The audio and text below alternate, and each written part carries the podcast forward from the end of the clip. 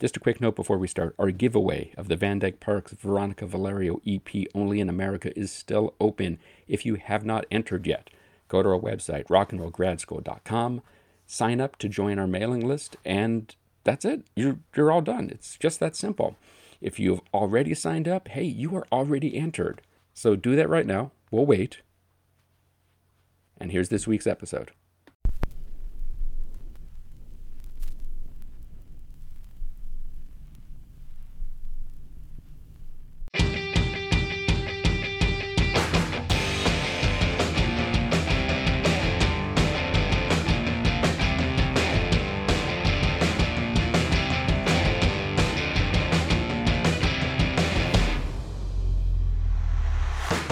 Rock and Roll Grad School with your hosts, Heidi Hedquist and Luke Poling. They're available for birthday parties and dirty deeds done dirt cheap. Here's what I've been thinking Okay. there are two things in this world you don't want to skimp on They are. living room furniture, Okay. dirty deeds. Well, very true. They should not be Because- done dirt cheap. Right, no, because right, dirty deeds like a corner's getting cut for any sort of dirt cheap, and same thing with the living room. And I feel like every moment after you make that minimal investment in either a dirty deed or a living room set, you're going to be reminded. Like you're sitting there watching TV, and you're like, "This sofa is uncomfortable. It will always be uncomfortable." Yeah, And so I think both dirty deeds and living rooms are worth that little bit of extra. Like knock it up. Yeah, maybe- not, maybe not go cheap. That's a tough call. Hmm. That's a tough, tough call. And it's not just because I'm hoping a mattress company advertises with us, but I feel like I don't know. If you got to really narrow it down, you could add bedrooms, but that's you're muddying the waters, right. you know? That's true. So, uh, hello, kitties. We're going to have a good time together. And this week's episode, I can never pronounce it correctly. Saying? Satsang. Easy for you to say. Satsang. Um, a really cool guy. Um, Yes. the new record's really good. And we talked to him a while ago, and he was just very excited to get it out. And you'll hear in the interview him being very, uh, what's the phrase? Ecstatic? Yeah, Uh, fired up. Yes, about this record. And it lives up to the hype. Yeah. And his story is really interesting. He's been through Mhm. some stuff and come through some stuff and very in keeping with stories we hear on this show, but also on our other show. Just kind of making the most of your time here. Mm-hmm. Definitely.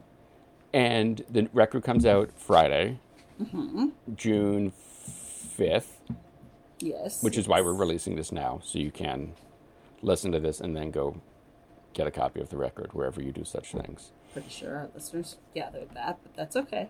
Yeah. And then I believe he is touring this summer. So So that's fun. Exactly. Like no um yeah, I mean he's back out he talks a bit of his friendship with Michael Franti and Spearhead. And he's doing a, a bunch of shows with them in what has got to be incredibly uh, intimidating. His second show of the year is at Red Rocks. Oh, well, So yeah, if you're I going guess to go that's the- out, do it. go in go in the deep end. Right. Yes.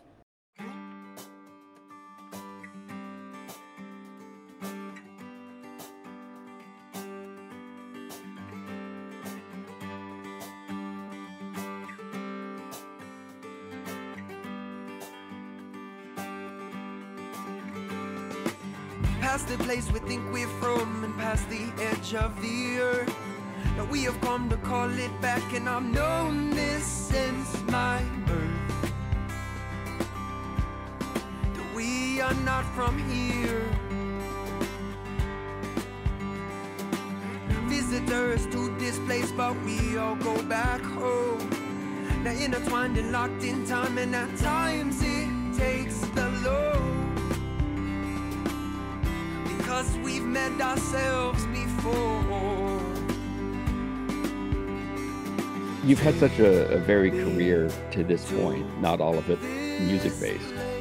What got you to to this point now where you're you're writing and, and singing? Was that something that always kind of was a side project to whatever else you were doing?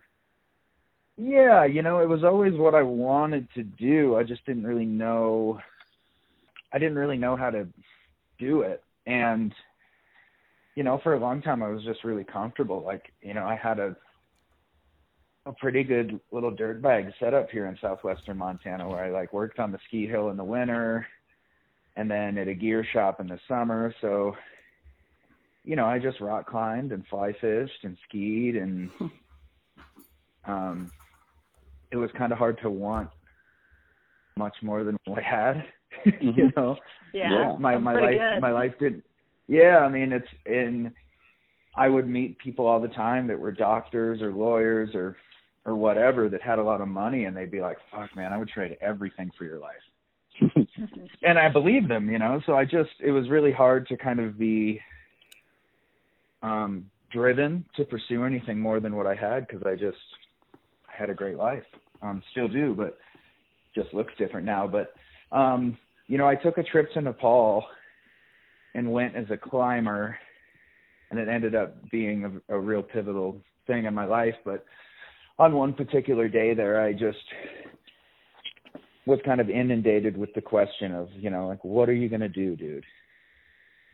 And I knew it was music, you know. So I spent the second half of that trek in the Himalaya just kind of putting together like this thing in my head of just like, okay, when I get back to the States, I'm going all in and you know, it was a long process, but that was what I did. Wow. And did you go all in when you came back? Did you basically just say fuck it to everything else and just went full force music? Well, I kept my job, but I I started all the process, right? So like I met a dude that played mandolin and he was down to play. So we started playing locally regularly and then started going to Bozeman, which is a few hours away.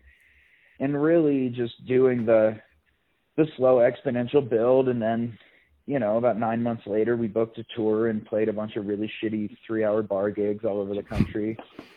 Um, and then, um, you know, we played a festival in, in in Minnesota, and a bunch of people were singing the songs, and that was when I was like, okay, holy shit, like this might work.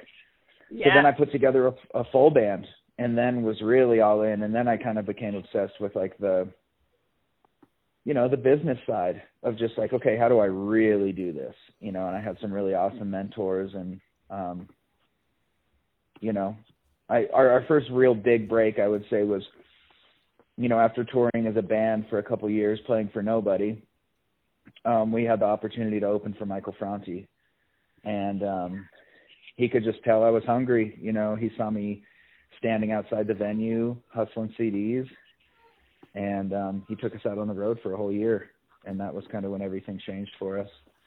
That's, and was he sort of a, a mentor on the road, kind of? Yeah, I mean, there's there's like two sides of it. You know, it's like one, you're slugging it away in a van. At that point, we didn't even have a trailer, and um, you know, pulling up to a venue every day with three buses. So on one side, it was like really motivating to me to be like, okay, man, this, you know, you can do this because here it is in front of you. But Franti was always so available for me, you know. Um, so he was absolutely a mentor to me when we were on the road. And it's also just got to be, you know, like you said, doing three hour gigs in, in bars and stuff. Eh, He's playing a little bit bigger venue. So that's, you know, learning to play that size of room has got to be a challenge as well. Yeah, I mean, I, um, you know, I think it was for, um, Carl, my bass player. You know, he always really struggled with nerves. For me, that's all I ever wanted was to play in front of thousands of people. So for me, it was a huge relief to not be like, you know, get to a venue and then be like, yeah, there's 12 pre-sales. Um, you know, to just be like, oh no, the theater's sold out and it's a, you know, 3,500 person room.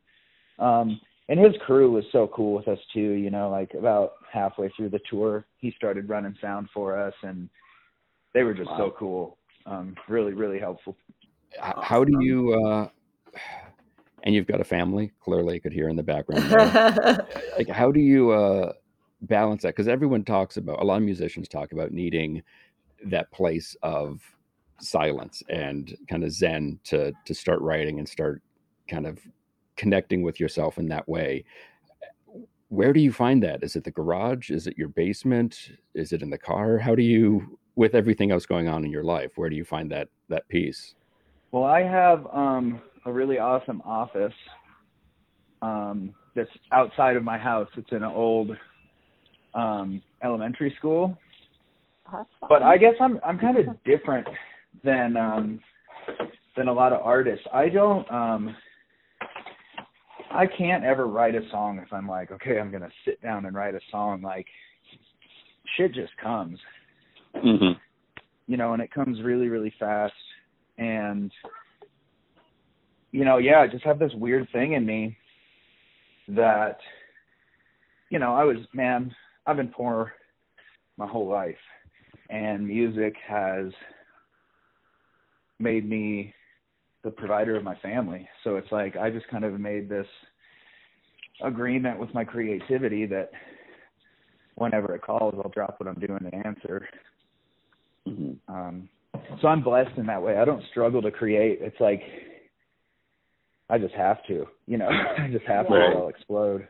Yeah, it is. That's a really, really good way to put it. And I think too, you know, so often you hear of musicians and artists in general that some of the most of the best artists have lived a very storied life long before they became musicians and that creativity kind of sparks from that do you think the experiences that you've been through leading up to this helped with your creativity or do you think that no you were just born with it and no matter what it would have been there exploding um, i think it's a combo of both you know, I've always been drawn to to music and art uh, since I was young.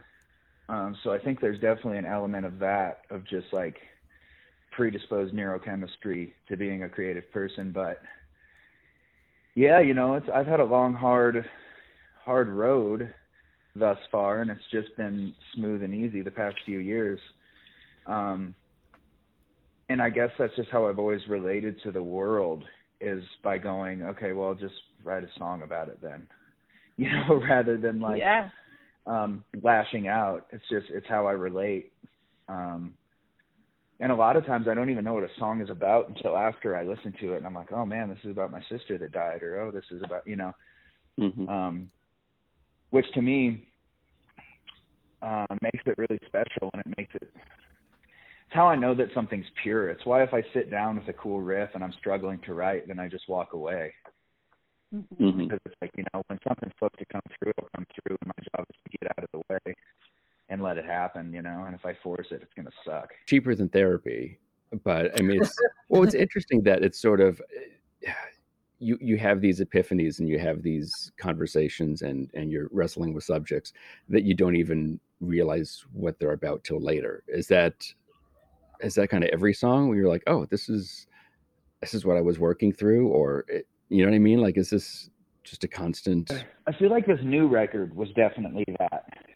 Mm-hmm. Um, mm-hmm. Most of it, anyway, where it was like these really pretty songs were just coming out, and I was just like, man, this is badass. And and this record was weird too because I could hear everything finished. Like right when I'd write a song, I could hear it finished, which that had never happened before. Um, so I had this like that was the joke that I kept telling the label and all my bandmates was like, I can't wait for you guys to hear this record that I've been listening to in my head for six months. like it's really dope, I promise. Um, but it's like, yeah, this record was kind of the first time that it happened because usually I would like be writing and be like, oh, okay, cool. This is I'm pulling from this, you know, I'm pulling from this mm-hmm. experience or this feeling and this record was different, you know. I would just be writing and these songs would just come out so fast. And then it wouldn't be until I would like record a demo version to send to Carl to to just be like, "Hey, check this out." then I'd be listening to it and be like, oh shit, this is about that. How much did the band in that creative process? I mean, you like you said, you heard the record in your head. How much did they bring to the table and change what you were hearing? Yeah, did they well, hear they it the way you did? Um, well, so it was really special because, um, you know, I haven't had as much time home in Montana as I did post COVID, you know, in probably six years. Mm-hmm. So I got back to doing all the shit that I used to do, you know, fly fishing, being on the river, climbing, and and, and just being a a Montana kid again, you know, and um, so it seemed weird to go to a studio to make this record. So I flew everyone out here. We rented a house in Paradise Valley that had a finished barn and turned the barn into the studio. And we took a day to just hang with each other, you know? Mm-hmm. And um, the dudes really picked up on the vibe and the spirit of the land and just the like what I was going for. So without really any prompt, they just played what I heard in my head. Like um, particularly our drummer Ben. I mean, he did fuck four or five songs first take, and wow. I would be I'd be tracking guitars in the house with Stefan, and Carl would be like, "Hey, do you want to come listen to this to see if we're on the right track?" And I'd come listen to something and be like, "Yep, that's it. Like, that's that. That's that's the drums. Yep." Um, so it was really natural. I mean, it was so fluid. It was stupid. Same thing with Stefan. I mean, he, I, yeah, he had one or two takes on certain songs too, where it was just like, okay, I guess we'll record another one, but we're not going to use it. Um, so I think everyone just being together and being in Montana, they were able to hear the songs and like look at the mountains and where we were and be like, okay, I got it. Um, the biggest thing that the only like wild card where I was like, holy shit, was we have a song called um, "I'm the One," and I had kind of told Stefan like, yeah, dude, I don't know. There's this really wild like Afrobeat bridge that just kind of comes out of nowhere, and I was like, I think it's done, maybe not. Dude, and he played these guitar parts over it. Whereas I was like, not in a million years would I have thought to play what he played, and it made it so cool. um, but yeah, 99% of it was them just understanding where I was coming from. So like as me me producing the record was real easy because they just I you know before they came out I was like listen to this like this is the vibe you know listen to the guitars on this song and so they just nailed it without much direction. How much different do you think it would be if you didn't record it in Montana in a barn with that surrounding? I can't even think about it, man. I mean, it would have it would have been fucked up. uh, it wouldn't have felt good. Mm-hmm. You know, like it was weird. I had all of these things where I was like, so my goal with this record is like Montana's never had a sound, right? There's like a Nashville sound, there's a Southern California sound. Montana's never had a sound, so I wanted to make one. Um, so like I bought this Gibson, this Gibson acoustic, it was made in Bozeman, and I actually had some solo gigs in Colorado, and I refused to take it with me because I was like, nope, this guitar can't leave Montana until the record's done. so I just had all of these weird things where I was like, no, like everything in this record has to be Montana, and there can be no outside influence. So I just I can't even think about that, man. so if you were to describe to our listeners who probably haven't heard the record yet, what how would you describe the Montana sound? It's really big, um, and it's really open. Um, you know, I really tried to make every song kind of sound like you're standing on a plateau staring at the mountains.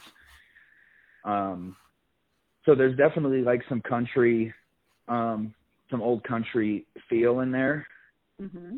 but also really tried to pull from like you know, there's like like Lord Huron and like the Lumineers do a very good job of making this big sound, right? It's very open and like um that was what I was going for. Was everything very wet and verby and huge and um open. Like it doesn't sound like you're in a room, it sounds like you're outside. Yeah. So I think it's needless to say that this is of your you know three previous records this is the one you're the happiest with the sound Man, I hate listening to my music. Like if it comes on, I cringe. You know, Mm, and yeah. with this record, um, you know, I have to drive like an hour once a week to get groceries, and I listen to it on the way in and the way home. Like it's so weird. Like I love this record, and I listen to it all the time as a fan, and it's me. It's so weird I- um, because I've I've I never love had that. that. And that's one of the things we've had a, a couple musicians we've talked to, same thing. Like they hate, but then there's that one album or that one piece of music they did where it just it's on repeat themselves. And that's just when you know you've hit something special, I think. And I think that's so cool when you can sort of stop listening to it as the creator and listen to it as a fan. Yeah, and the and the band has all said the same thing too. It's funny, man. Carl texted me last week. he texts me about once a week, and he's just like, "God, this is a great fucking record, man." you know, and it and it's yeah, it feels really special. I keep saying like, if this record doesn't like level us up or like uh get us a bunch of new fans, I'm like, I don't even know what the fuck to do, man, because this shit's rad. Like, and I've never felt this way about anything I've created. I've always just been like, yeah, I like it.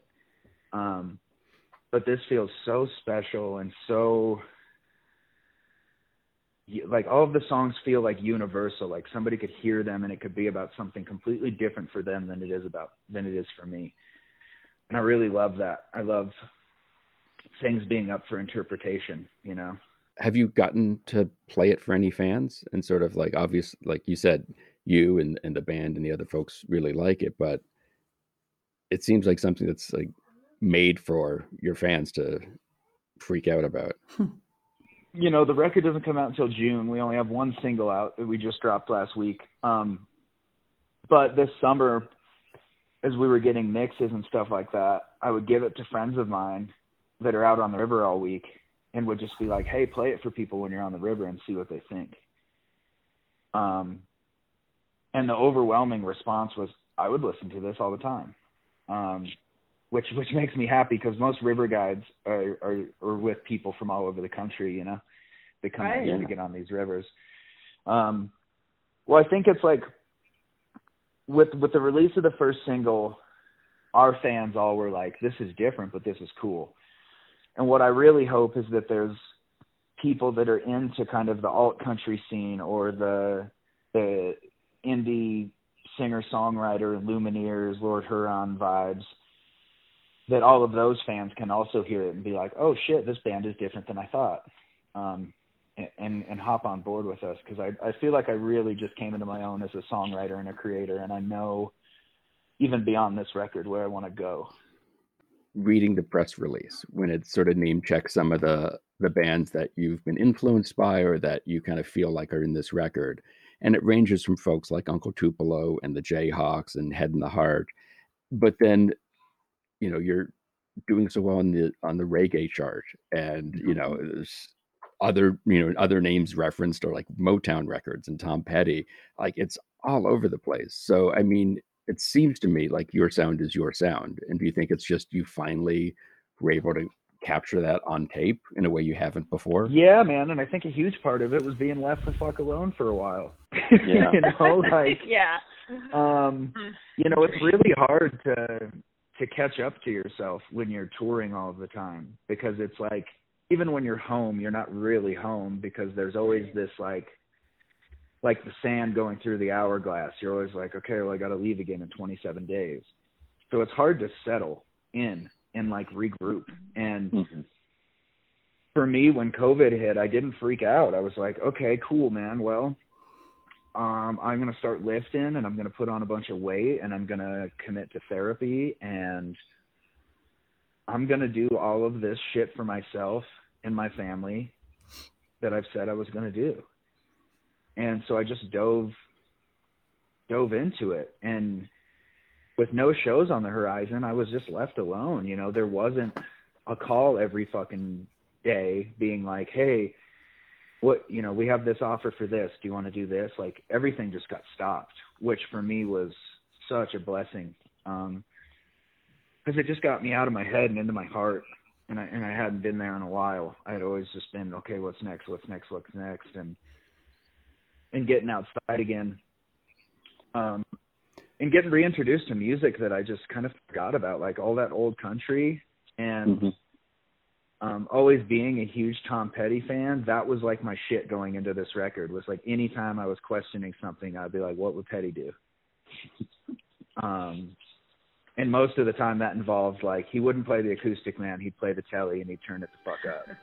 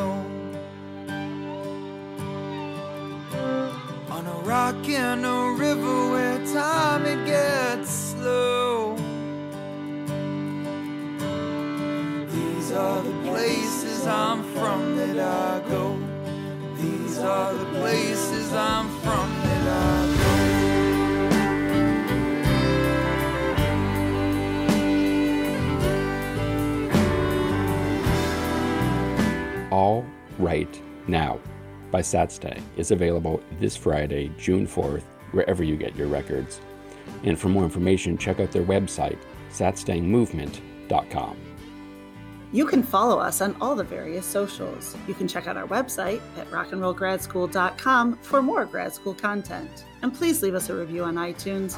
We're tired of asking our family members to do so. Today's show was produced by myself and Heidi Hedquist. Our reluctant executive producers are John Sove and Sandy Stone. Our willing producers are Rachel Allen and Randy Jeanette. Our intern is Zach Jackson. Our graphic designer is Samantha Mastonin. This one's for Philippe. Thank you, good night, and may all your favorite bands stay together. Before,